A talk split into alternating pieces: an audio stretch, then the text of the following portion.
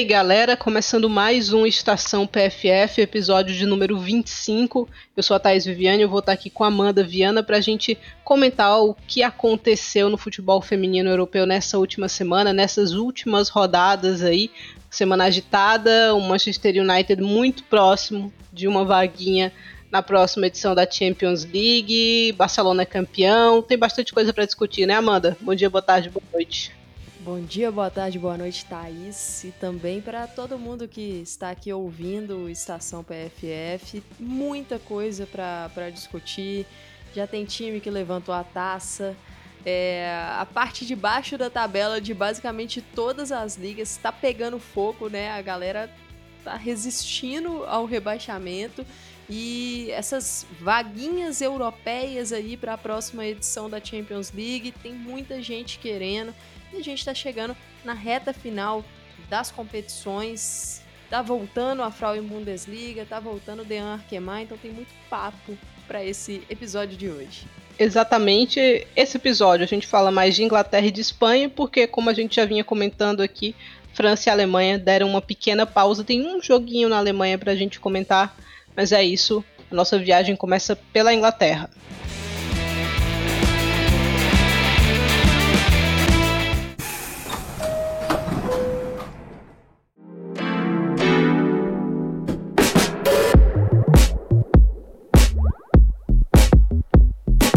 Pela 19 rodada da FA WSL, o Manchester United abriu com uma virada contra o Aston Villa importantíssima para a liga, 3 a 2 para as Diabas Vermelhas.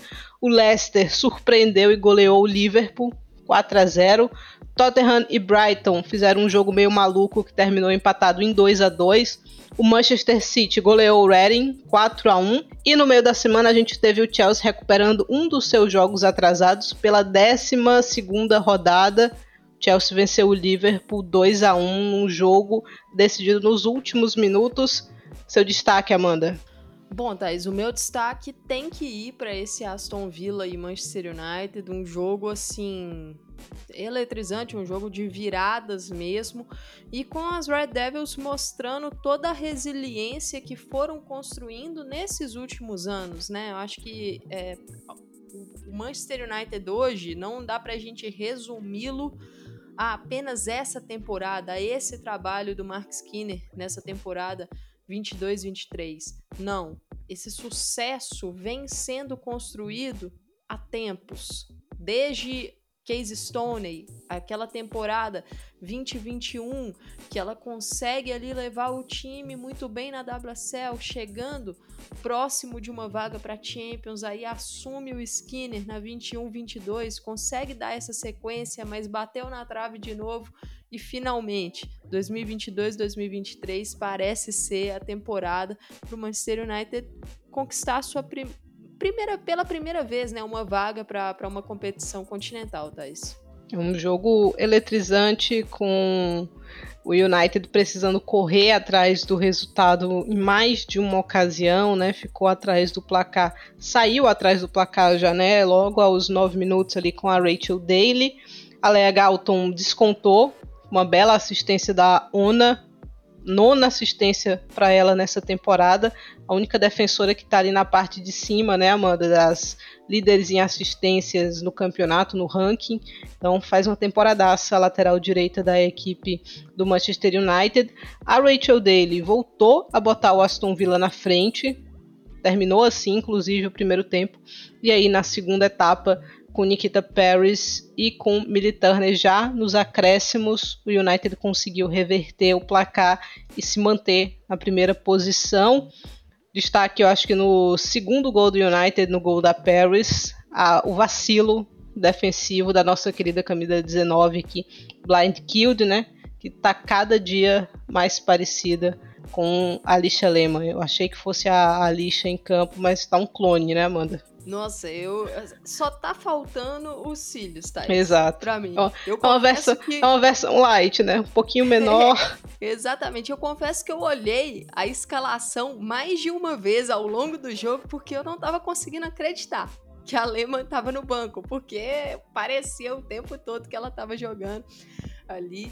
Mas é, você destacou muito bem a Rachel Daly, Thais, uma temporadaça do, do Aston Villa, né? Um grande trabalho da, da Carla Ward. E a Daly chegou a 17 gols no, no campeonato inglês. Tá, tá ali nessa briga ferrenha com a Bunny Shaw pela artilharia. E assim, na história, nenhuma jogadora do Aston Villa numa temporada marcou mais de 3 gols na temporada. E ela tem 17. Então, é, é, é uma das melhores contratações da, da Europa, assim, sem sombra de dúvidas. Sim, a, a, o nível de, de impacto dela no time é muito alto e um, um ponto que o Aston Villa conseguiu é, incomodar muito o Manchester United nessa partida foi o jogo aéreo por meio dos escanteios cobrados pela Lucy Stanford. O gol, né, da Daily, o primeiro gol, ele sai exatamente dessa forma. A, a jogada do segundo gol ela nasceu, começou também com uma bola, bola parada, né? No início do lance, não foi no lance do gol, do gol da dele, porque já tinha passado um tempo, mas o Aston Villa mandou bola na trave também dessa forma. Então conseguiu explorar essa fragilidade do United marcando essas bolas paradas. É, nos momentos que pressionou a saída de bola do United teve êxito também, e aí foi justamente o lance do segundo gol da Daily, porque o, o Villa pressiona muito bem pelo lado esquerdo de ataque, o direito da defesa do United, rouba a bola ali é, da Ona Bate, daqueles Ellen que acabaram vacilando no lance, e a Daily muito oportunista, né? O, o, o movimento dela para se livrar das defensoras é muito eficiente e muito bonito. Ela consegue se desgarrar com uma facilidade grande.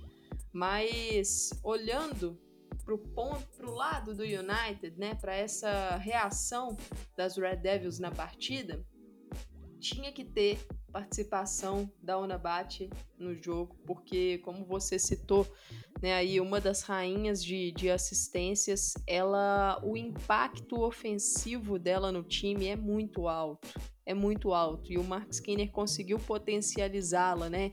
Ela sempre atacando o corredor e a inteligência dela, a qualidade, porque no lance do gol é nítido. Antes dela cruzar, ela levanta a cabeça, ela olha para a área e vê onde que tá cada companheira dela.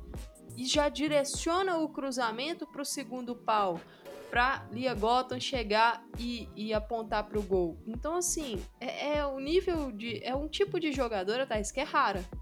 A gente sabe que, que não são todas que, que, que levantam a cabeça e analisam a jogada. E a Ona tem essa qualidade aí extrema. E o outro grande destaque, né, vai para a forma como o Manchester United conseguiu virar esse jogo. Não foi uma partida brilhante das Red Devils. Não foi. Acho que principalmente ali no segundo tempo, o time foi ficando ansioso. É uma pressão muito grande no Manchester United. E a gente já tinha falado aqui nesse, no último episódio do Estação que o Aston Villa seria uma, uma potencial casca de banana aí nesse caminho, né? Um time que tem feito jogos muito duros com todas as equipes. E o United não fez um grande segundo tempo, precipitou em algumas jogadas, mas ficou dentro da partida. Acho que isso foi o importante. E aí, nos acréscimos, praticamente no último minuto do jogo, a Millie Turner, que havia entrado no finalzinho, pouco antes né, de, de subir a placa de acréscimo, ela entrou. E ela entrou justamente para esse tipo de jogada, para as bolas aéreas. Porque ela tem uma qualidade muito maior no jogo aéreo do que o Oifmanion. Oifmanion que ganhou novamente a titularidade, né? A Turner teve uma pequena lesão, então por isso que, que ela acabou ficando no banco também nos últimos jogos. A Manion jogou muito bem pela Copa da Inglaterra, então ganhou aí essa, essa confiança do, do Mark Skinner. Mas o lance do gol, mais uma cobrança de falta, mais uma bola parada da Katie Zellen. Ela tem essa arma muito grande, né? A Zellen já, já chegou a oito assistências de bola parada nessa WSL. É um número muito alto e mostra como essa arma do United é forte. E a Millie botou para dentro.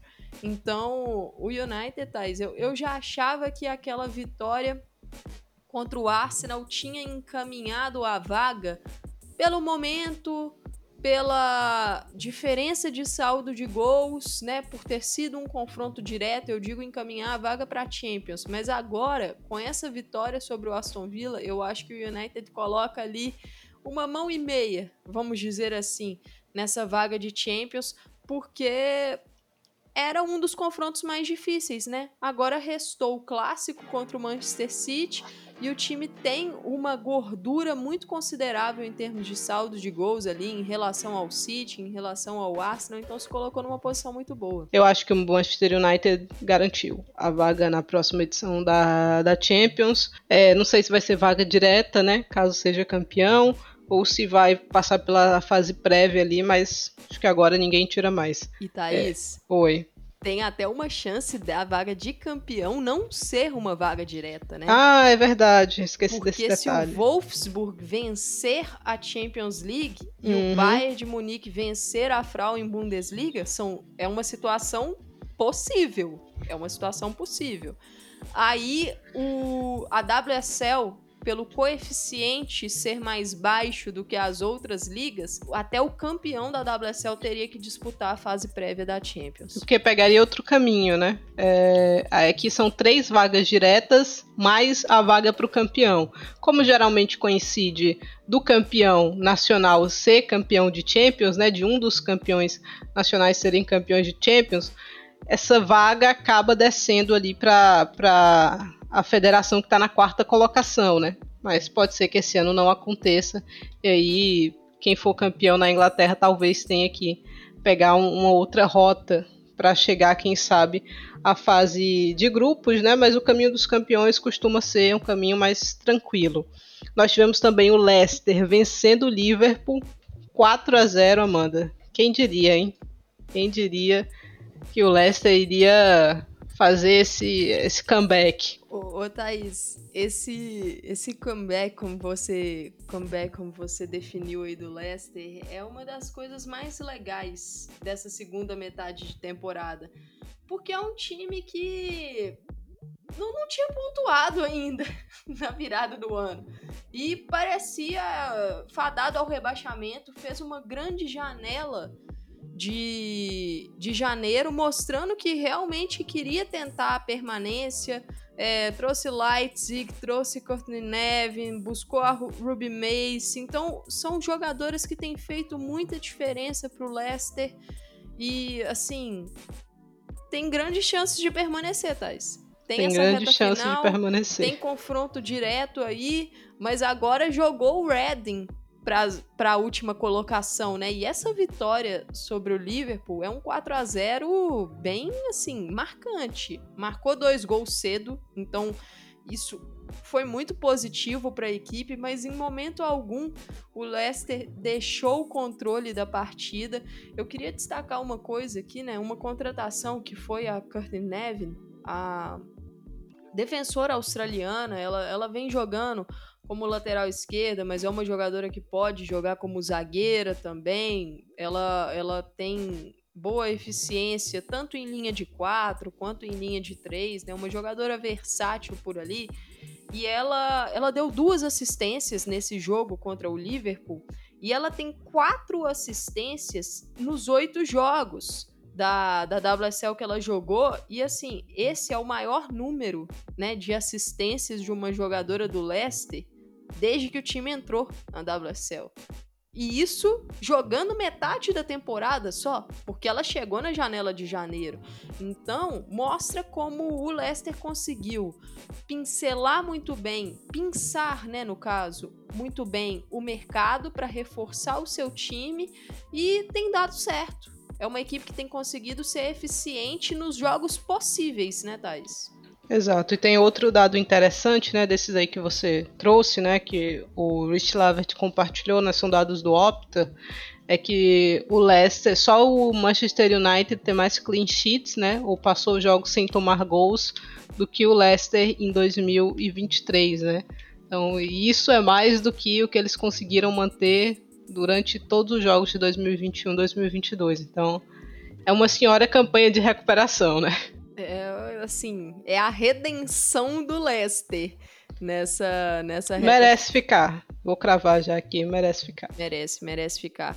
E, e assim, é, tem jogos difíceis, mas nos jogos, como eu falei, que são os jogos possíveis, o Leicester tem conseguido competir bem. Mas tem um, um detalhe pro Leicester: tem gente que tem jogos mais difíceis do que o Leicester, que é o caso do Reading. Então, é.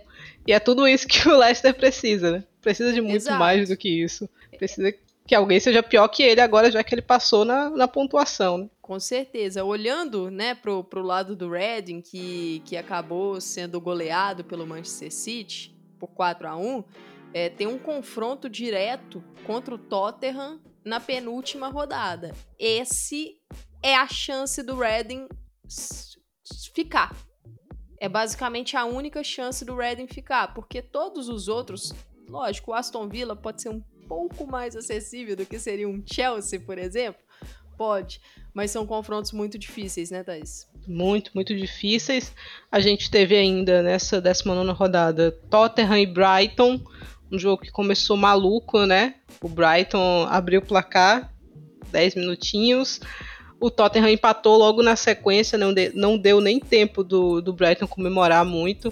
E aí, no segundo tempo, a mesma coisa. Bethany England vindo ao resgate em duas oportunidades consecutivas, né, Amanda? É, esse jogo foi, foi muito doido mesmo. A Elizabeth Terland tem, tem marcado muitos gols nas últimas partidas do Brighton, então tem conseguido ser eficiente, dar uma cara nova aí para esse ataque da equipe que trocou, né, recentemente de comando e eu tenho gostado das atuações do time sob o comando da Melissa Phillips. Ela estreou naquela partida pela Copa da Inglaterra contra o Manchester United. Eu acho que o Brighton dentro da, das suas possibilidades foi bem naquela partida. Então, vem conseguindo jogar bem, mas nesse jogo faltou atenção, Thais. Faltou atenção porque esteve à frente do placar por duas oportunidades e vacilou na defesa, vacilou no ataque também. O Brighton teve algumas boas chances de contra-ataque, especialmente no segundo tempo, mas pecou muito na tomada de decisão. Hesitaram na hora de, de fazer o passe correto, a finalização não saiu boa. E com certeza esse, esse empate vai sair com, vai soar frustrante. Soou, né, frustrante para a equipe. É, a Bethany England é o nome desse Tottenham. E se o Tottenham não, não, for, não for rebaixado, Thaís, é por causa dela. Porque é uma campanha muito decepcionante a do Tottenham nessa, nessa WSL. A equipe foi muito bem na temporada passada, sob o comando da Rehan Skinner. Eu imaginava que nessa temporada fosse conseguir é, brigar de novo na parte de cima da tabela. Não brigar pelo título, não brigar por uma vaga de Champions, mas brigar ali para ser aquele primeiro time depois do, do top 4, sabe?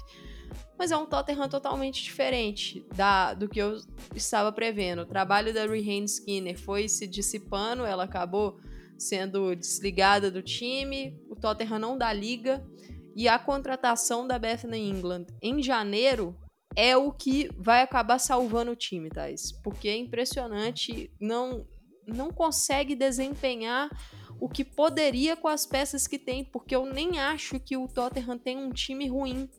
Mas não deu liga mesmo. A equipe tá dependendo aí dos lampejos da England, de alguma algum contra-ataque, algum cabeceio dela. É, e falando na England, acho que as chances dela de Copa do Mundo deram uma crescida, né, Amanda? A gente teve nessa semana a Frank Kirby a, confirmando né, o que a gente já intuía, que ela não vai para a Copa do Mundo, né? É, eu comparei até o processo dela com o processo da Lorena minutinhos depois ela veio com a nota que é, confirmava isso, né? Teve um problema do joelho, esperou para ver se conseguia recuperar sem precisar de cirurgia, não teve a evolução esperada, vai ter que operar, tá fora da Copa do Mundo e muito provavelmente está fora do restante do ano de 2023, né? E aí a, a, a chance para Bethany England, apesar de não serem jogadoras tão parecidas, mas a vaga no ataque ali tá aberto, né? Sim, é uma vaga que está aberta. É, essa questão da Kirby é um desfalque tremendo para a Inglaterra, né? Principalmente se a gente for olhar ali a influência dela na, naquele time campeão da Euro, né? A jogadora, a rainha das entrelinhas, é, teve uma atuação muito boa naquela campanha que, que rendeu o título para as Lionesses e, e é assim, a Inglaterra está sofrendo com muitas lesões, né? Um time que, do time campeão da Euro, o time titular, já são muitos desfalques, alguns deles já confirmados para essa Copa do Mundo. E olhando para as chances da England, é, crescem porque tem uma vaga aberta no ataque, a Sarina pode levar uma atacante a mais é, considerando que, pelos desfalques que ela tem, talvez a Rachel Daly retorne a ser uma jogadora de defesa, né? Então é, a England pode até se beneficiar nesse ponto. Mas é uma, é uma jogadora que, que eu não sei, eu acho que a Sarina tem muitas dúvidas em relação a ela. Até se a gente for olhar né, a sequência de, de convocações, né? Ela não apareceu aí então, é, ela tá fazendo o trabalho dela no Tottenham. Mas eu não sei, eu acho que talvez tenha sido tarde demais essa mudança. É uma mudança que era para ter acontecido antes de clube, né? Ela ficou muito tempo ali no Chelsea sem jogar, sem o protagonismo que ela precisava, mas com certeza, nessa reta final, com esse aumento de lesões, as chances dela crescem um pouco. E a gente teve ainda o Manchester City goleando o Reading, Manchester City fazendo o que ele tem que fazer, né, Amanda? Tentando tirar o saldo ali em relação ao Arsenal, principalmente, que é a equipe que, em termos de ponto, está mais próximo, e se, se preparando aí para uma sequência que sabe que não pode vacilar, né? Exato. O City não pode perder pontos mais. Né? Se, se quiser sonhar aí com, com essa vaga da, da Champions, não pode perder mais pontos e tem conseguido performar bem. Nesse jogo, sofreu um gol da, da Sunny Trosgaard no primeiro minuto, né? Então, é um cenário dos sonhos pro Reading e tenebroso pro City, né? Porque levar um gol nos primeiros minutos de uma equipe que provavelmente a, a estratégia inicial já seria defender, né? Não, não é o ideal, mas reagiu muito bem reagiu muito bem com uma das suas melhores jogadoras, eu acho até a melhor jogadora do Manchester City nessas últimas partidas, Chloe Kelly. Tá jogando muita bola a Kelly. E é impressionante o tanto de jogo que ela tem gerado para as companheiras. Ela tem facilitado muito o trabalho das companheiras e marcado os seus golzinhos também. Ela abre ali a contagem pelo Manchester City, né, pelo lado do Manchester City e assistência foi da Shaw. E a Shaw marcou o segundo gol do City no jogo, já o gol da virada, chegando a 18 gols, ultrapassando ali a Rachel Daly. Então, nessa briga pela artilharia, tá muito boa. E aí, a partir do momento que o City virou o jogo, conseguiu controlar as ações e no segundo tempo ampliou a sua vantagem. É uma equipe que, que tem criado bastante às vezes peca na hora de aproveitar as chances que cria, mas é uma segunda metade de temporada muito boa do Manchester City. E aí, Thaís, vem novamente aquele questionamento que a gente sempre faz dos trabalhos do Gareth Taylor. Começa muito mal e depois vai fazendo uma campanha de recuperação. Ano passado conseguiu, na, na, temporada passada, né, no caso, conseguiu a vaga da Champions. Será que vai conseguir nessa temporada?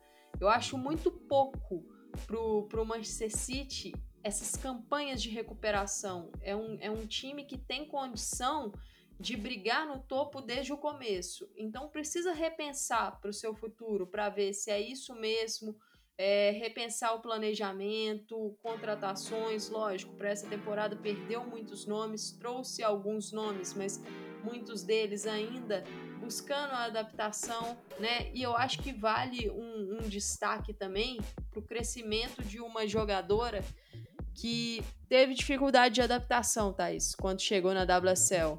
Mas agora ela começa a mostrar o potencial, começa a mostrar por que a contratação dela pelo Manchester City foi um acerto, que é a Filipe Angeldal.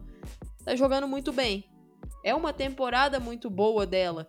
E, e esse meio-campo do Manchester City, com Yui Hasegawa, a Angel Dao e a Laura Combs, deu certo. É um meio-campo que deu certo. Eu acho que para o próximo passo é pouco. Precisa reforçar. A Hasegawa, não acho que a função de primeira volante seja a melhor dela, mas, mas deu liga esse, esse meio-campo, principalmente nessa reta final. Então, vale aí o, o elogio para a sueca. E a gente teve ainda o Chelsea suando e sofrendo para vencer o Liverpool, mas conseguiu no fim, tomou um gol ali no vacilo defensivo terrível pressionou bastante, conseguiu o gol com a Kera ali depois dos 40 do segundo tempo. A Harden entrou bem, acho que talvez esse seja o ponto positivo aí para o Chelsea, mas a, a, equipe tá, tá cansada, né? Esses, esses gols que não estava tomando no começo da temporada, as oportunidades estavam existindo, mas as equipes não estavam aproveitando começaram a aproveitar e os jogos estão ficando mais difíceis, né, Amanda? Exato, e, e aí a gente pega a questão das lesões, né? O elenco do Chelsea, que é o melhor elenco da Inglaterra, né? O Chelsea. Mas com esse tanto de lesão de peça-chave, essa profundidade acaba sendo reduzida. E com isso, o número de minutos de jogadoras que não eram para estar tá tendo essa sequência de minutos tão grande, porque não, não aguentam mesmo fisicamente, né? Então, tá, tá complicado. A defesa do Chelsea às vezes sofre, e nesse jogo contra o Liverpool sofreu. O gol cedo deu uma condicionada legal, mas é, o cansaço no ataque também tem feito a diferença, Thaís, porque fica um ataque mais impreciso, um ataque menos eficiente. Teve chances, perdeu as chances e só foi conseguir o gol lá no apagar das luzes Kerr para virar o jogo. É, e tem um outro ponto que é o ponto da pressão o Chelsea tem dois jogos a menos do que o Manchester United. No momento desse confronto contra o Liverpool, tinha três jogos a menos que o Manchester United. O Chelsea só depende de si para ser campeão. Se vencer todos os seus jogos a menos, ultrapassa o United e assume a ponta da WSL. Mas não pode vacilar, né, Thais? Porque o seu concorrente está ganhando os jogos, está somando os pontos. Então você fica o tempo todo tendo que buscar essa, essa perseguição. E, e é um Chelsea que sofreu um baque, querendo ou não, recente, essa eliminação pro, pro Barcelona. Então, tô curiosa para ver como a Emma Reis vai conseguir manejar essa reta final de temporada. Manejar os minutos, manejar a pressão também é o seu elenco como um todo. O cachorro quente que ela tinha prometido, ela cumpriu. Pelo menos isso aí, quem foi pro jogo do, Exato. do Chelsea contra assim, o Liverpool. A foto não era tão bonita assim. Não era. Mas era de Mas graça. Né? Era de graça. Então. Tem, a gente tem que se apegar às pequenas coisas. É, olhando aqui para a tabela do campeonato inglês, o Manchester United é líder, com 47 pontos, seguido pelo Manchester City com 44. Na terceira colocação veio o Chelsea com 43, mas dois jogos a menos do que os primeiros colocados. Na quarta posição, o Arsenal com 38 pontos, também com dois jogos a menos. O Aston Villa é o quinto com 30 pontos, seguido pelo Everton com 27. O Liverpool tem 19, o West Ham tem 17, o Tottenham tem 14, o Leicester tem 13, o Brighton tem 13 também, e na última colocação o Reading tem 11 pontos. Olhando para os jogos da próxima rodada, já entramos na reta final do campeonato. O Arsenal pega o Leicester na sexta-feira às 3h30. O Manchester United enfrenta o Tottenham no domingo às 8h30. No domingo às 10, o Manchester City pega o Liverpool, o Reading pega o Aston Villa, o Brighton pega o West Ham e às 2h45 o Chelsea encara o Everton. Acho que é isso, falamos bem da Liga Inglesa, vamos para a Espanha.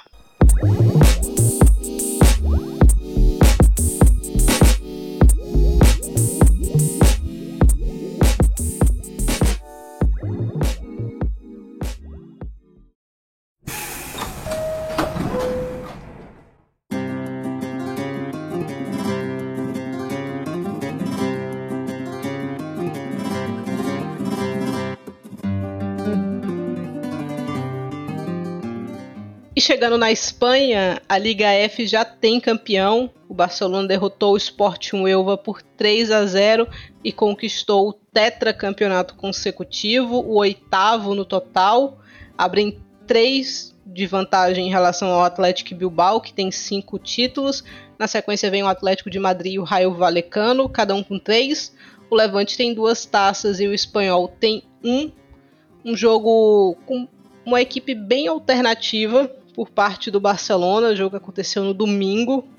Marcaram os gols Laia Codina, ainda no primeiro tempo. A Jana Fernandes ampliou no segundo, um golaço. E a Ochoala fechou o placar. Título esperado, a gente só tava pensando aqui em que rodada ele ia acontecer, né, Amanda? Exato, Thaís. É, é um título que, que a gente tava aqui no bolão. Vai, vai ser que dia que o Barcelona vai levantar essa taça. E assim, uma campanha merecida do Barça, foi somando seus pontos, é, teve dificuldade em algumas partidas. Não acho que foi, vamos dizer assim, a melhor campanha do Barcelona desses últimos anos em termos de desempenho, mas a gente tem que levar em consideração também o contexto de jogadoras que perdeu, principalmente como a Alexia, de, da, dos reforços, das peças novas que chegaram, em termos de encaixe no time, de adaptação, é, as ideias de jogo do Jonathan Giraldes, também levar em consideração o bom rodízio que ele faz, né? É um treinador que consegue manejar os minutos de forma mais interessante, porque é, é uma temporada muito desgastante, são muitos jogos, tem também as competições paralelas, como Champions, como a Copa da Rainha, própria Supercopa, né? Então, acho que, que o Jonathan soube manejar bem e, e veio esse título agora contra o Sporting Huelva, Barça. Com aquele vai cumprir tabela nessa reta final. O grande objetivo agora é tentar deixar esse elenco, esse time nos cascos para a partida da final da Champions contra o Wolfsburg no dia 3 de junho. E fica também, Thaís, como alento o retorno da Alexia, né? É, é, assim, acho que nada mais simbólico. O jogo da taça, você ter o seu grande nome retornando de lesão, podendo jogar ali alguns minutos. A Alexia que deve ter minutos, né, nessa sequência de Liga F para justamente conseguir chegar na final da Champions com, com uma capacidade física, um ritmo de jogo maior. Mas é, é um jogo perfeito para o Barça e para a torcida, né, Thaís? É um jogo perfeito. A Alexia voltou. Vamos ver como é que vai ser esse processo de recuperação dela, né? Vai ter um pouquinho mais de, de um mês para se colocar em forma, né? Ganhar um ritmo ali. Tá sem, tá sem ritmo nenhum, isso ficou muito claro. Teve uma chancezinha ali, mas nada tão expressivo assim. Vamos ver como é que vai ser esse retorno dela aos poucos. Teve outro detalhe que chamou a atenção nessa partida: Cláudia Pina, capitã, Amanda. Debutou com a primeira equipe em 2018, né? Já vão cinco anos. Ela tinha 16. É, uma jovem capitã, né? Não, uma jovem capitã. Eu, eu lembro que quando eu vi, eu até fiquei surpresa. Eu falei assim: não, a Pina capitã mas é, eu, eu acho que isso, isso mostra só a importância do processo, né, Thaís? A importância uhum. do crescimento dentro da equipe, né? Uma equipe que, que tem é, capitãs jovens. A própria Patri, né? Uma, uma, uma das capitãs. Muito jovem também, né? Às, às vezes Exato. a gente pensa que a Pátria é um pouco mais velha, mas não, é não é super jovem é. também. Então, eu, eu acho que, que isso mostra só o peso e a importância dessas jogadoras dentro do Barcelona. Tivemos também nessa rodada a confirmação do Levante na próxima edição da Champions, né? Tá 99,9% lá porque venceu o Granadilha Tenerife por 1 a 0 e o Atlético de Madrid empatou com o Betis 1 a 1. Matematicamente, o Atlético ainda pode empatar em pontos, né, e passar o Levante no saldo, já que no primeiro critério, né, que é o primeiro critério de desempate, que é o confronto direto, eles estão empatados, né? 2 a 1 e 2 a 1 para cada lado. Mas assim, a gente sabe que o Atlético não vai tirar 27 gols em três jogos, né? E o Levante também não deve perder as três partidas que faltam. Então, Levante na Champions, né, Amanda? Olha, Thaís, é uma classificação muito merecida. porque assim, por tudo que o, que o Levante fez e seria triste, para falar a verdade, perder essa, essa vaga nessa reta final. Acho que a questão do, do Atlético de Madrid, uma, uma temporada novamente de muitos problemas da equipe, né, que acabou oscilando bastante e perdeu peças-chave com lesões graves ao longo de toda a temporada.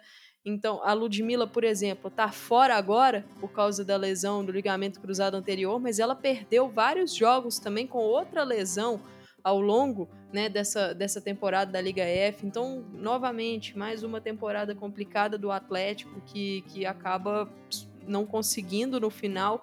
E o Levante planejou muito bem. O Levante tem hoje uma equipe muito forte, uma equipe que consegue trazer dificuldades para o Barcelona, por exemplo, né?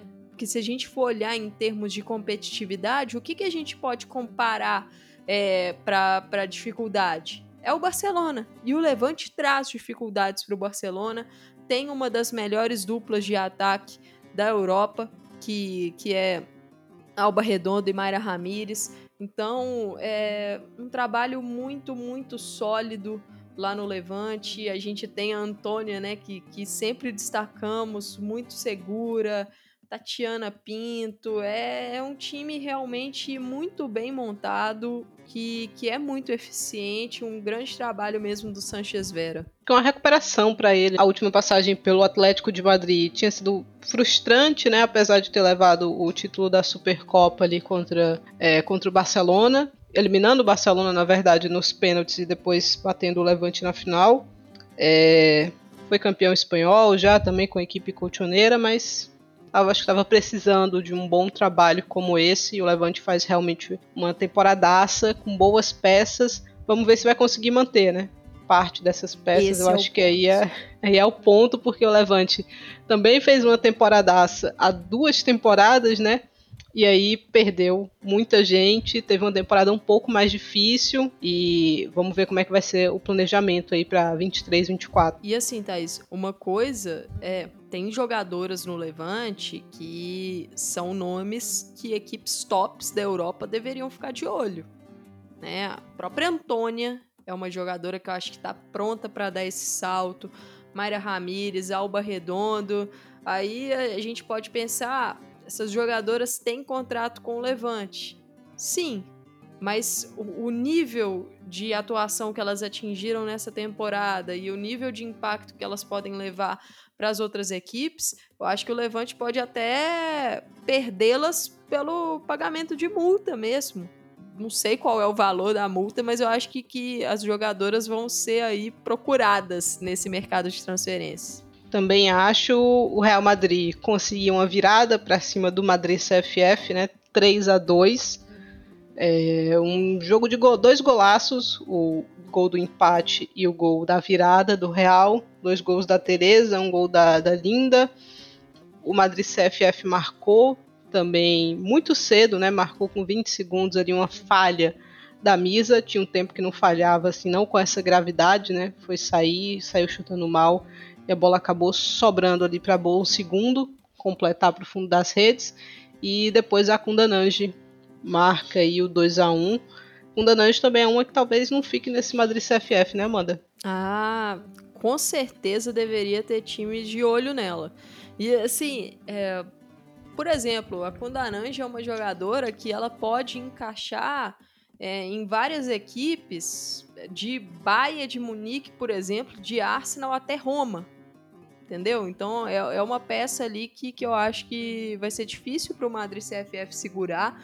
Lógico, a gente não sabe né, o formato do contrato, se tem multa, se a multa é alta ou não, mas pela temporada que ela tem feito, vai ser difícil é, segurar. E esse próprio Madrid CFF tem outros nomes aí, né? Tem brasileiras aí, Thaís. Lauren. Que, a, a, assim, a Lauren, indo. É, ela já tem feito uma Liga F sublime, né? Ela evoluiu bastante.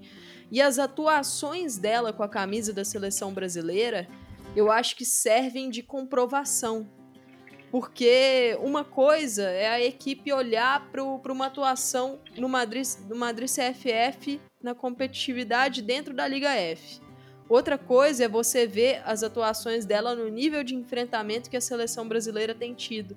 Lauren foi muito bem contra Estados Unidos, foi muito bem, por exemplo, contra a Inglaterra, jogou o primeiro tempo da finalíssima, foi muito bem. Então, se a gente for comparar esse nível de enfrentamento e o impacto das atuações dela, jovem como é, tendo grande chance de estar na Copa do Mundo, com certeza vai ser um nome procurado, Thais. Boa estatura, né? Uma zagueira alta que vai bem no, no jogo aéreo. É, e ela tem uma outra qualidade que é ficar saudável. É uma qualidade, com certeza. É, não, não teve histórico de lesão nessa temporada. Te, tinha um, teve um ponto, né? Que ela era uma jogadora que tinha disputado todos os minutos possíveis com o Madrid CFF. Então, não sei, tenho até que verificar se isso ainda segue, mas era um feito considerável aí. E... Não segue porque teve um jogo que, que ela não foi titular, que eu lembro. Vou até, vou até olhar aqui. Isso me chamou a atenção porque recentemente teve o, o Stephen Smith falando do Kawhi Leonard, né? É, e ele falou algo no sentido de que, sim, ficar saudável também é uma qualidade válida, assim como ser tecnicamente bom, ser fisicamente bom, né? Então, ficar saudável também é uma qualidade. E eu acho que a Lauren tem essa qualidade, né? Pelo menos essa temporada dela vai mostrando isso acho que vai ser bem visada. Acho que ela e a Kundananji aí talvez sejam os principais nomes de, de procura, né, no Madrid CFF. A Nunes também. A Nunes faz uma temporada muito regular, né, no melhor sentido da palavra, contribuindo bem. Então, vamos ver como é que vai ser o próximo ano do Madrid CFF, que a gente ainda não sabe, por exemplo, qual vai ser o destino de Maria Pri, né? Outra peça Exato. que eu imagino que vai ser visada também na e equipe pra, da capital. Só para trazer a informação dos minutos, né? A Lauren, dos 29 jogos na temporada do Madrid CFF, ela jogou 27. Excelente. Então, um número altíssimo, né? Do, dos dois na Copa da Rainha, ela jogou um. E dos 27 na Liga, ela jogou 26. Não tem do que reclamar, o Madrid CFF. É, dando sequência aqui, a gente teve ainda. Ah, não! Em relação ao Real Madrid, ainda, Amanda. Rumores aí de contratação, né? Segundo chega a informação lá da Espanha. Deixa eu até co confirmar aqui o nome do, do jornalista, o Ezequiel. É, o Real teria quatro contratações fechadas para o próximo Enquanto ano. Enquanto né? você confirma aí os nomes, Thaís, eu queria te fazer uma pergunta. Essas contratações estão na sua lista? Uma delas só. é, fazer o quê, né? Então, aparentemente o Real Madrid vai numa que eu acho que é uma aposta muito arriscada com a dupla Harder e Eriksson, pelo menos é, é isso que o jornalista traz pra gente, né? Essas quatro já estariam fechadas. Oiane Hernandes e Rele Raso. O que, é que você acha desses nomes? Eu gosto da contratação da Oiana Hernandes, porque é uma jogadora jovem que, que tem ali ganhado espaço na seleção da Espanha, vem atuando bem pelo Atlético Bilbao. Não acho que, que dá para a gente tratá-la como uma solução, mas sim uma peça para agora dar esse salto ali doméstico, né, de um time que, que briga mais na parte de meio baixo de tabela agora para um time que quer ser protagonista em termos de título, que é o Real Madrid. Então acho que, que pode é uma contratação interessante. A Hayley Raso é uma atleta que para composição de elenco, para você chegar e ter uma peça ali para sair do banco, ela pode ser sim uma jogadora interessante, porque é uma atleta versátil, né, que pode, é normalmente ela atua pelo lado direito do campo, pelo corredor direito. Então ela pode quebrar um galho na lateral, jogar de ala, normalmente ela joga de ponta, que é a posição dela. Mas eu acho essa contratação boa apenas se for para uma peça de composição de elenco. Se o Real Madrid estiver pensando na Hayley Raso como solução, aí eu acho que não seria o ideal. porque o Real precisa de, de peças mais consistentes para serem soluções. E a Raso tem um grande problema. Ela não fica saudável, Thais. A gente, você acabou de falar aí sobre a Lauren, né, de ser uma grande vantagem dela ficar saudável. A Hayley Haas é uma jogadora que tem o pé no DM. Nem sempre é uma, uma coisa que está no controle dela. Às vezes são situações ali que, que ela não consegue prever. Mas esse é um, um fator dificultador para essa contratação e também para os outros dois nomes. Pernille Harder e Magdalena Eriksson, que são duas jogadoras que não têm conseguido ficar saudáveis nas últimas temporadas. E, e querendo ou não, isso impacta no futebol das duas, né? A Eriksson, é, nesse ciclo pós-Copa 2019, ela teve uma queda grande. E essa queda, pelo menos na minha visão, tem a ver muito com o lado físico, o lado das lesões. Ela tem emendado muitas lesões e com isso ela acabou perdendo agilidade, perdendo velocidade, tem dificuldade de ter sequência longa de jogos com muitos minutos. Então é uma contratação que tem um certo risco. Eu acho que tecnicamente ela é uma jogadora assim acima da média e não tenho dúvida que, que vai elevar o, o nível ali do setor defensivo do Real Madrid. A questão é qual vai ser o, o número de minutos que ela vai conseguir ter dentro de uma temporada para contribuir dessa forma. E a Harder, a mesma coisa, é uma jogadora que nesses últimos anos são muitas lesões, muitas lesões mesmo. E, e normalmente essas lesões acabam travando os bons momentos dela na temporada. Ela vinha muito bem pelo Chelsea, aí teve uma lesão gravíssima muscular, ficou o quê? Quatro, cinco meses parada. Então, é o tipo de nome que pode sim elevar o nível do Real Madrid, que pode ser aquela peça, aquela cereja do bolo para elevar o nível desse ataque, mas nos últimos anos dela, especialmente essa parte do Chelsea, né, da Harder, ela não tem conseguido ficar saudável com frequência. Então, querendo ou não, passa a ser uma contratação que tem o seu risco, né, Thais? Uhum. Acho que a, a, a dupla dinâmica aí, se chegar, chega para ser titular, que pode ser um problema em relação ao número de jogos, né? Para as duas, quantos jogos elas vão aguentar. Mas também, para o que o Real tem hoje, é um, é um salto, né? É um crescimento, pode ser não, pode não ser o crescimento é, esperado, mas é um degrau que você sobe. A Raso não seria uma jogadora que eu apostaria nela.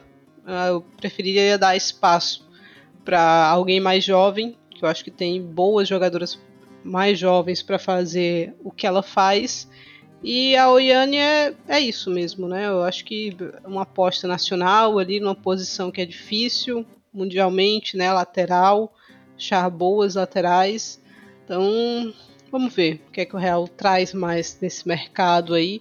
Eu continuo achando que precisa de mais um reforço defensivo. É, precisa de mais, precisaria de mais uma zagueira. Mas eu acho que o Real vai esperar para o próximo mercado, o de 2024, infelizmente, porque vai dispensar algumas jogadoras também nesse mercado. E acho que precisa de mais um atacante, com certeza. Porque, pelo que a gente está ouvindo, a Esther não fica, eu acho que não deve ficar mesmo. É, então vai ser a primeira limpa do elenco do Real, eu acho. E assim, você tocou ponto, no ponto da atacante, né? A Harder, ela não é essa atacante 9, né? Eu acho que o Real precisa de uma 9, uma centroavante. E, e uma outra coisa que eu acho que o Real precisa, Thais. O Real precisa de uma volante. Eu acho que, que tem que olhar. É, é uma posição dificílima, é uma das mais difíceis de encontrar. E eu não tô, não tô falando que o Real precisa de uma volante titular, porque aí vai ser muito difícil de encontrar mesmo. Eu não sei se o, se o Real tá no estágio de, de brigar aí pelos grandes nomes nessa, nessa posição. Vai ser ela, mano. Vai ser hoje. ela. Mano não, não tem como, Thaís. Hoje, hoje não dá. Na pra, próxima temporada vai ser ela. A Thaís falando do sonho dela, Lena Oberdorf. Vai ser Mas, na assim, próxima temporada, eu tenho fé, eu confio. Mas eu, eu, eu entendo, precisa dessa peça, porque a Olofsson já é. mostrou que não, não vai render o que o Real espera, né? Só que eu acho que ela não vai ser dispensada agora, mano. Eu acho eu, que ela vai passar mais não. uma temporada e o Real tem um limite de peças, né? São 24 jogadoras, 25 se você escrever 3 goleiras, e o Real tem um limitador agora da Champions, que o Real precisa ter 6 jogadoras formadas nacionalmente, 6 jogadoras para Champions, 6 jogadoras formadas nacionalmente. Dessas 3, dessas 6, 3 tem que ser formadas pelo clube. E aí, muito provavelmente, isso vai fazer o Real manter hum, inscrito na equipe principal a Sofia, goleira, a Carla Camacho e a Paula Partido. Então, são meninas que talvez em outras circunstâncias poderiam ser emprestadas e a, a princípio eu acho que não serão. É, e isso, querendo ou não, passa a ser um pouco ruim, até acho que para a própria jogadora, né? porque um empréstimo talvez fosse interessante para elas desenvolverem mais o potencial delas, né? Porque acabam jogando pouco na temporada, passando um tempo também lá no Castilha, né? É, se o Real Madrid B conseguir subir, né, da terceira para a segunda divisão, o nível de disputa delas cresce de maneira interessante. Se não, aí eu acho que elas precisariam ser emprestadas, mas não acho que vai acontecer. É, tivemos ainda nessa rodada o Atlético se livrando oficialmente da possibilidade de qualquer rebaixamento, né? O Atlético Bilbao conseguiu aí mais uma vitória magrinha nessa Liga F e está garantido vencer o Levante Las Planas 1 a 0, está garantido para mais um ano de primeira divisão. Presente de aniversário para ela, Thais. Anne Alex, Alex Puro. Tá aí, jovem promessa da equipe basca. Falando de rumores de contratação, o Atlético Bilbao está envolvido, né? Num rumor que saiu essa semana. Estaria interessado pela Ana Ricari, assim como o Levante. Esse interesse do Atlético não é novidade, porque já tentou algumas temporadas consecutivamente contratar a Ricari. O Atlético Bilbao tem uma restrição né, nas jogadoras que ele contrata, por isso que quando surge uma peça assim, eles ficam mais interessados do que os outros mas na Ricardo não deve seguir também no Real. A prova, Thais? A prova. Se for, pudesse assinar hoje, inclusive. É uma jogadora com um potencial. Eu nunca achei ela tão boa quanto o pessoal acha na Espanha. Mas não tá jogando, né? E uma jogadora que tem qualquer pretensão ali, inclusive de seleção, precisa jogar, né? Então, levante o Atlético Bilbao, eu imagino que seja um caminho aí para ela. Ainda nessa rodada a gente teve o Sevilla empatando com a Lhama, o Valência vencendo o Alavés 1 a 0 e tudo segue muito embolado na parte de baixo do campeonato. Só dois pontos separam o 16 do 12. Então muita coisa para ser decidida nessas três rodadas que faltam. Olhando para a classificação, aqui a gente já tem na parte de cima tudo praticamente definido, né? Barcelona já é campeão com 78 pontos. O Real está na segunda colocação com 69. O Levante na terceira com 62. Seguido pelo Atlético de Madrid com 53. Madrid CFF com 47. Real Sociedade com 38. Sevilha com 37. Granadilla Tenerife com 36. Valência com 36. Atlético Bilbao com 31. Real Betis com 24, Sport 1 Elva com 20, Levante Las Planas com 20, Villarreal com 20, a Lhama e Alavés dentro da zona de rebaixamento. A Lhama tem 19 pontos e o Alavés tem 18 para a próxima rodada, a 28ª rodada. O Real Madrid enfrenta o Sevilha na sexta-feira às 3 horas. No sábado às 7 horas da manhã, Alavés Granadilha Tenerife, Atlético de Madrid, Levante Las Planas, às 11 Madrid CFF Alhama, a 1h15 Real Sociedade Barcelona. O Barcelona vai para esse jogo, inclusive, com equipe super alternativa. Deixou várias jogadoras importantes fora da convocação, não vão nem viajar para esse jogo. No domingo às 7 horas da manhã, Sport 1 Elva e Vila Real, jogo importante da parte de baixo da tabela. No mesmo dia, no mesmo horário, Atlético Bilbao Real Betis. E no domingo, uma hora, o derby de Valência, Levante e Valência. Acho que é isso. Falamos bem da Espanha. Vamos bater um papinho aqui sobre Alemanha e França.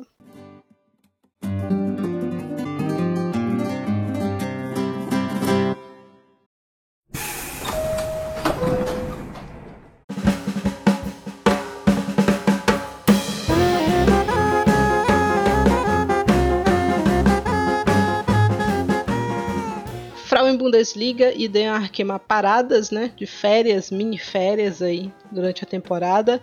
O único jogo que a gente teve nessas duas ligas foi o Frankfurt e Hoffenheim, uma partida movimentadíssima, 3 a 3 Dá para falar pro Frankfurt, né? Porque foi a equipe que ficou mais feliz com esse resultado, com esse empate. O Frankfurt se mantém dentro da classificação para zona de Champions. A defesa do Hoffenheim entregou lances aqui que você não pode entregar quando você está buscando um resultado, quando você precisa de uma vitória. Acho que o, Frankfurt se encaminhou bem, né, Amanda? Ah, eu acho que, que tá definido isso daí, Thaís. A diferença deles é. São duas equipes que têm saldo de gols iguais, né? Tem, ambas marcaram. É, tem um saldo, né? No caso de 21 gols, a diferença agora é de 3 pontos. Permanece, né? Em 3 pontos com esse empate. E a grande chance, na verdade, basicamente a única chance, vamos dizer assim, do Hoffenheim é na rodada 20, que o Hoffenheim vai ter que vencer o Bayern de Munique e torcer para o Frankfurt perder para o Wolfsburg, né? Então é, é, aquilo, o destino do Hoffenheim, Thais, tá ligado ao destino do Wolfsburg pro, pro Hoffenheim conseguir buscar essa vaguinha de Champions, vai, vai depender também do, do Wolfsburg ser campeão, basicamente, da Frauen. São, são duas equipes que precisam ali. O que o Wolfsburg precisa é o que o Hoffenheim precisa. Mas eu acho que, que ficou difícil depois desse jogo. E como você citou, né? Falhas importantes. E, e essas falhas importantes da defesa do Hoffenheim, elas me lembram até duelos do começo da temporada, em que a equipe estava sofrendo muitos gols e basicamente todos vinham de desatenções. E acabou tendo essa desatenção no confronto que não poderia ter.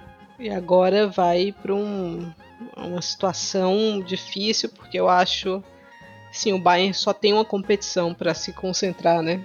Então eu acho muito difícil que tropece.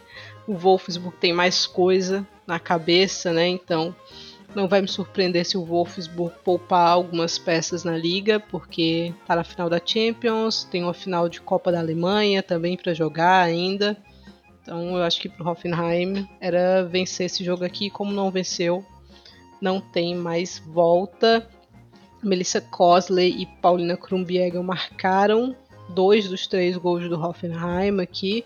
Então, jogadoras que talvez eu acho que vão ser bem visadas nessa, próxima janela de, de contratações, assim, assim como Nicole Aniomi e Lara Prasnikar, que marcaram também. Cada uma marcou um, né? Foram os gols do primeiro tempo. No segundo tempo, a Reutler marcou para o Frankfurt. Quem abriu os trabalhos para o Hoffenheim foi a Dongus. O que, é que você acha aí dessas jogadoras, Amanda? Ficam, vão?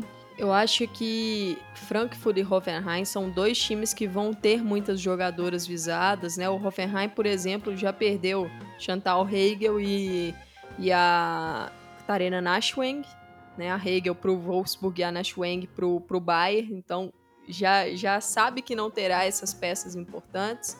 E a grande dificuldade do Hoffenheim é, se não tiver a competição europeia, se não tiver a Champions, você acaba perdendo um poder de barganha, né? Porque não quer dizer que essas jogadoras saiam livre, né? Não quer dizer que, que vão sair de graça. Mas se um time chegar, oferecer um valor, a atleta se interessar tal, vai, vai ser difícil para o Hoffenheim segurar. E pelo lado do, do Frankfurt, vai ter a competição europeia como um trunfo para tentar segurar essas jogadoras, mas algumas delas talvez serão muito visadas no mercado. E aqui eu destaco a Kleinhardt e a Nusken. São duas peças aí que, que são raras. para se achar, né? A Kleinhardt é uma, uma defensora muito versátil. A Nusken, que tem atuado como zagueira, tem atuado assim na seleção, mas eu gosto muito dela como volante.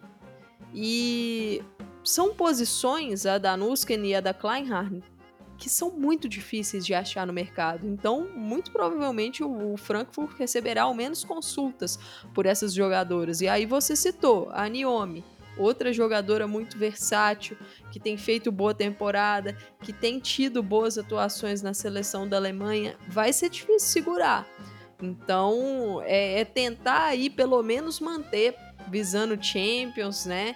O Frankfurt que acabou decepcionando nessa Champions 22-23, não conseguiu passar do primeiro duelo de de fase prévia, então vamos ver como é que vai ser essa sequência. E lembrando, Copa do Mundo, se essas jogadoras forem convocadas, valoriza ainda mais a peça. É, eu acho que tem gente aqui que vai para a Copa, como é o caso da Anyomi, como é o caso da Krumbigel, né? Que é outra jogadora muito versátil. É, terminou esse jogo jogando de lateral esquerda, inclusive, então é a cara da Martina Voss Tecklenburg, né? Esse tipo de coisa. Uhum. Então, acho que as duas, muito jovens, estão com um pezinho e meio lá na Copa. Tivemos ainda a notícia que a Laura Bencart deve para o Lyon, né? Então, goleira e nova para a equipe francesa, muito provavelmente. Tivemos Karin Denner se aposentando do comando do departamento feminino do Bayern de Munique depois de 28 anos, né? Já tem 64, vai se aposentar. Bianca Heck deve assumir a sua posição. E ainda de, falando de Bayern de Munique, a equipe comunicou que vai emprestar a jovem defensora aí, Julia Landenberg para o RB Leipzig na próxima temporada. Zagueira de 19 anos, então vai poder passar uma temporada aí se desenvolvendo mais, Amanda? Bom, movimento aí interessante, eu acho, que do, do Bayern de, de emprestar uma, uma das suas jovens promessas. Primeiro porque é necessário minutos, e eu acho que a Julia Landeberger não ia conseguir isso no Bayern em termos consistentes na próxima temporada e vai para um lugar que pode oferecer isso para ela, o Red Bull Leipzig, que, que vai jogar a, a Frauen Bundesliga, um projeto muito bom. Estou muito curiosa para ver esse time do Leipzig na, na próxima temporada. E assim, é, da, daí para frente, é um time que, que veio subindo, né, divisões. Então vai ser muito legal. Fez uma grande campanha na Copa da Alemanha, quase conquistou uma vaga para a final, conseguindo vencer no caminho times da, da própria primeira divisão. Então vai ser curioso. Sobre a questão da Laura Benkart para o Lyon, é uma goleira que acabou se lesionando aí nesses últimos anos e perdeu espaço, perdeu território na, na equipe do Bayern, que, que tem aí uma mala grossa com uma ótima temporada, lógico, algumas coisas para poder lapidar, mas fazendo uma grande temporada. O Bayern vai ter uma outra coisa para decidir também, né? O destino da Janina Leitzig, porque é uma goleira que está fazendo uma belíssima segunda metade de temporada pelo Leicester e não vai querer ser reserva, né? Então ela vai querer jogar. A Leipzig quer jogar. Então vamos ver qual vai ser o destino dela. E a Laura Benkart no Lyon vai ser ali uma reserva um pouco mais confiável para Christiane Endler. Vamos ver também se a Benkart consegue voltar ali aos seus melhores momentos de atuação, né? Porque essas lesões acabaram prejudicando muito essa, essa evolução dela. E olhando para a França, a gente tem aí uma declaração da Léa Legarrec falando do, o sucesso do projeto do Fleury, né, e dos investimentos que recebe, como o presidente acredita nesse projeto, também investe, né, lembrando que o Fleury, é, a equipe masculina está na quarta divisão da França, a feminina está na primeira, né, então é rendimentos diferentes, né, Amanda? Com certeza. E, e assim, é muito, muito. o Fleury virou o nosso xodó aqui na estação, né, Thaís? A gente virou. sempre arranja uma pauta para falar do Fleury em todos os episódios. Mas é porque é uma grande temporada e essa declaração da, da Lia Legarré, que eu achei ela muito, muito legal, eu vou até ler aqui, eu acho que vale a pena. Ela falou isso para a Federação Francesa, né? Trabalhamos muito os nossos pontos fracos. Houve um recrutamento inteligente. O clube está crescendo.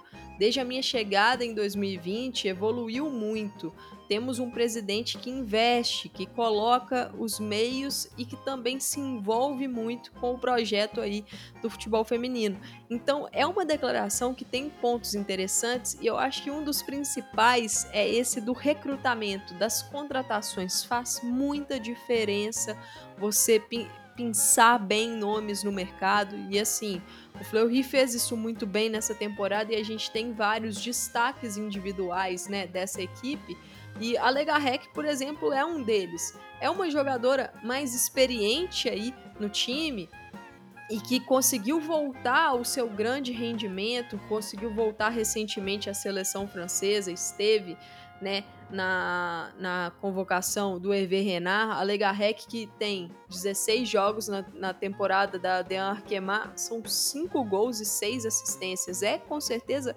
uma das melhores, uma das melhores meias do campeonato. Coacia, né? então... né? Oi? Coacia, né, também na, Sim, na lista de artilheiras ali, então. A, a Coaci é um, é um grande talento, né? 21 anos uhum. e, assim, é um time que tem haitianas fazendo também é, uma grande temporada. Bateba Luiz sempre deixando a sua marquinha, uma defesa é, que tem bons nomes. E aqui eu vou destacar a Chantelle Swabe, que eu acho que está fazendo uma grande temporada.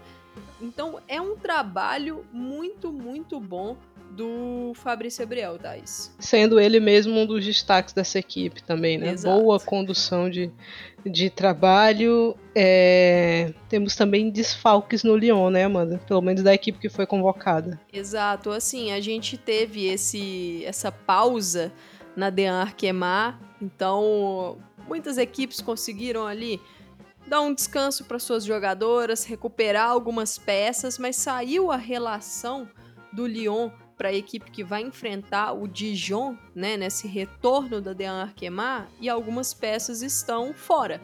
A Mandine Henry, Melvin Malá, a Cine Brum, Catarina Macário continua fora, Janice Keyman, Imbok Bati, Beniai, a Holmgren, e desses nomes, assim, a situação da Henry a gente já tratou no último episódio do, do Estação, né? Esse imbróglio aí envolvendo a própria Henri após a nossa gravação, né?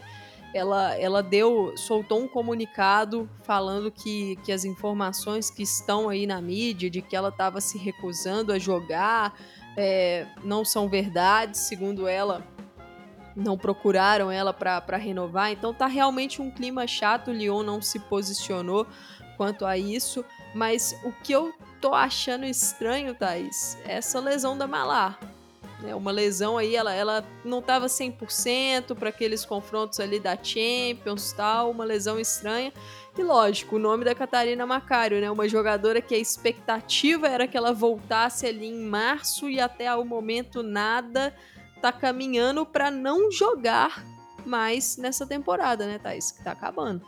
E o Lyon tem tantas alternativas assim, né? Então, acho que o Lyon é outra equipe que vai passar por uma, uma reestruturação, assim, né? Pelo menos eu acho que tem que ir ao mercado atrás de bons nomes. A gente já viu alguns que estão soando aí, né, para o Lyon, como é o caso da Alessia Russo, Romeloit, então vamos ver quem vai acabar acertando com a equipe, mas uh, vai ser um momento importante de virada para o Lyon, né? Essa renovação que ele vai precisar fazer aí. E Thaís, a torcida Gunner tá morrendo de medo da Lievalt parar lá no Lyon. Seria um bom nome. Seria um bom nome. A Lia Valt tá. O contrato dela com o Arsenal acaba, né? Imagino eu que o Arsenal tenha interesse em renovar com ela, porque se não tiver, será doido.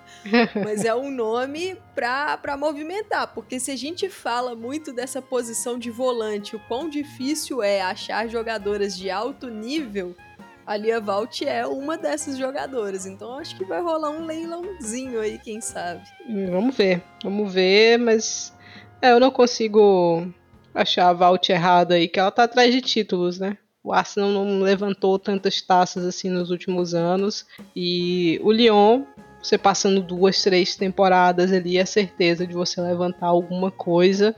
Olhando para a tabela do campeonato francês, tabela de jogos, vigésima rodada.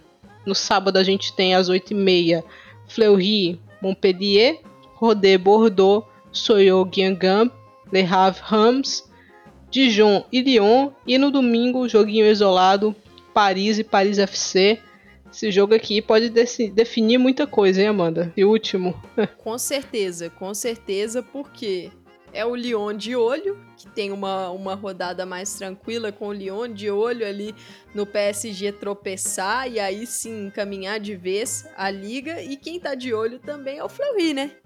Porque o Fleury tem um duelo muito complicado contra o Montpellier, mas o Paris FC tem um duelo mais complicado ainda com o PSG. Fleury que está nesse momento na terceira posição, tem o mesmo número de pontos do Paris FC, só que o Fleury tem um saldo melhor. O saldo do Fleury é de 24 e o do Paris FC é de 19. Pode fazer a diferença aí no fim, quando a gente olha para a Frauen Bundesliga nesse fim de semana. No sábado, às 8 da manhã, tem SN Bayern de Munique, Leverkusen e Eintracht Frankfurt. No domingo, às 9 da manhã, Wolfsburg Colônia, Freiburg Werder Bremen. Às 11, Meppen Duisburg, Hoffenheim e Turbine Potsdam.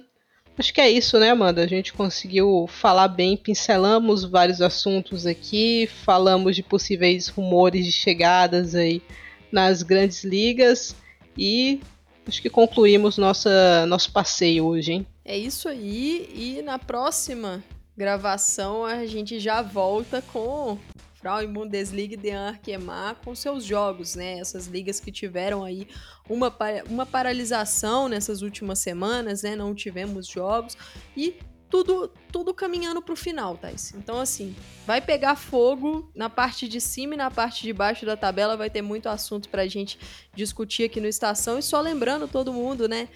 Compartilhem, curtem aí a postagem quando sair lá no Planeta Futebol Feminino e, se possível, divulguem o conteúdo para que a gente possa também atingir mais pessoas aí com Estação PFF. Vai lá no Twitter, arroba PFF oficial, deixa o seu comentário, o que é que você gostaria de ver por aqui. A gente está chegando próximo ao fim da temporada, né? Vocês querem ver balanço, seleção, o que é que vocês curtiriam ouvir por aqui também. É isso, deixa o, as cinco estrelinhas se você estiver ouvindo no Spotify. E até a próxima. Tchau, tchau. Valeu.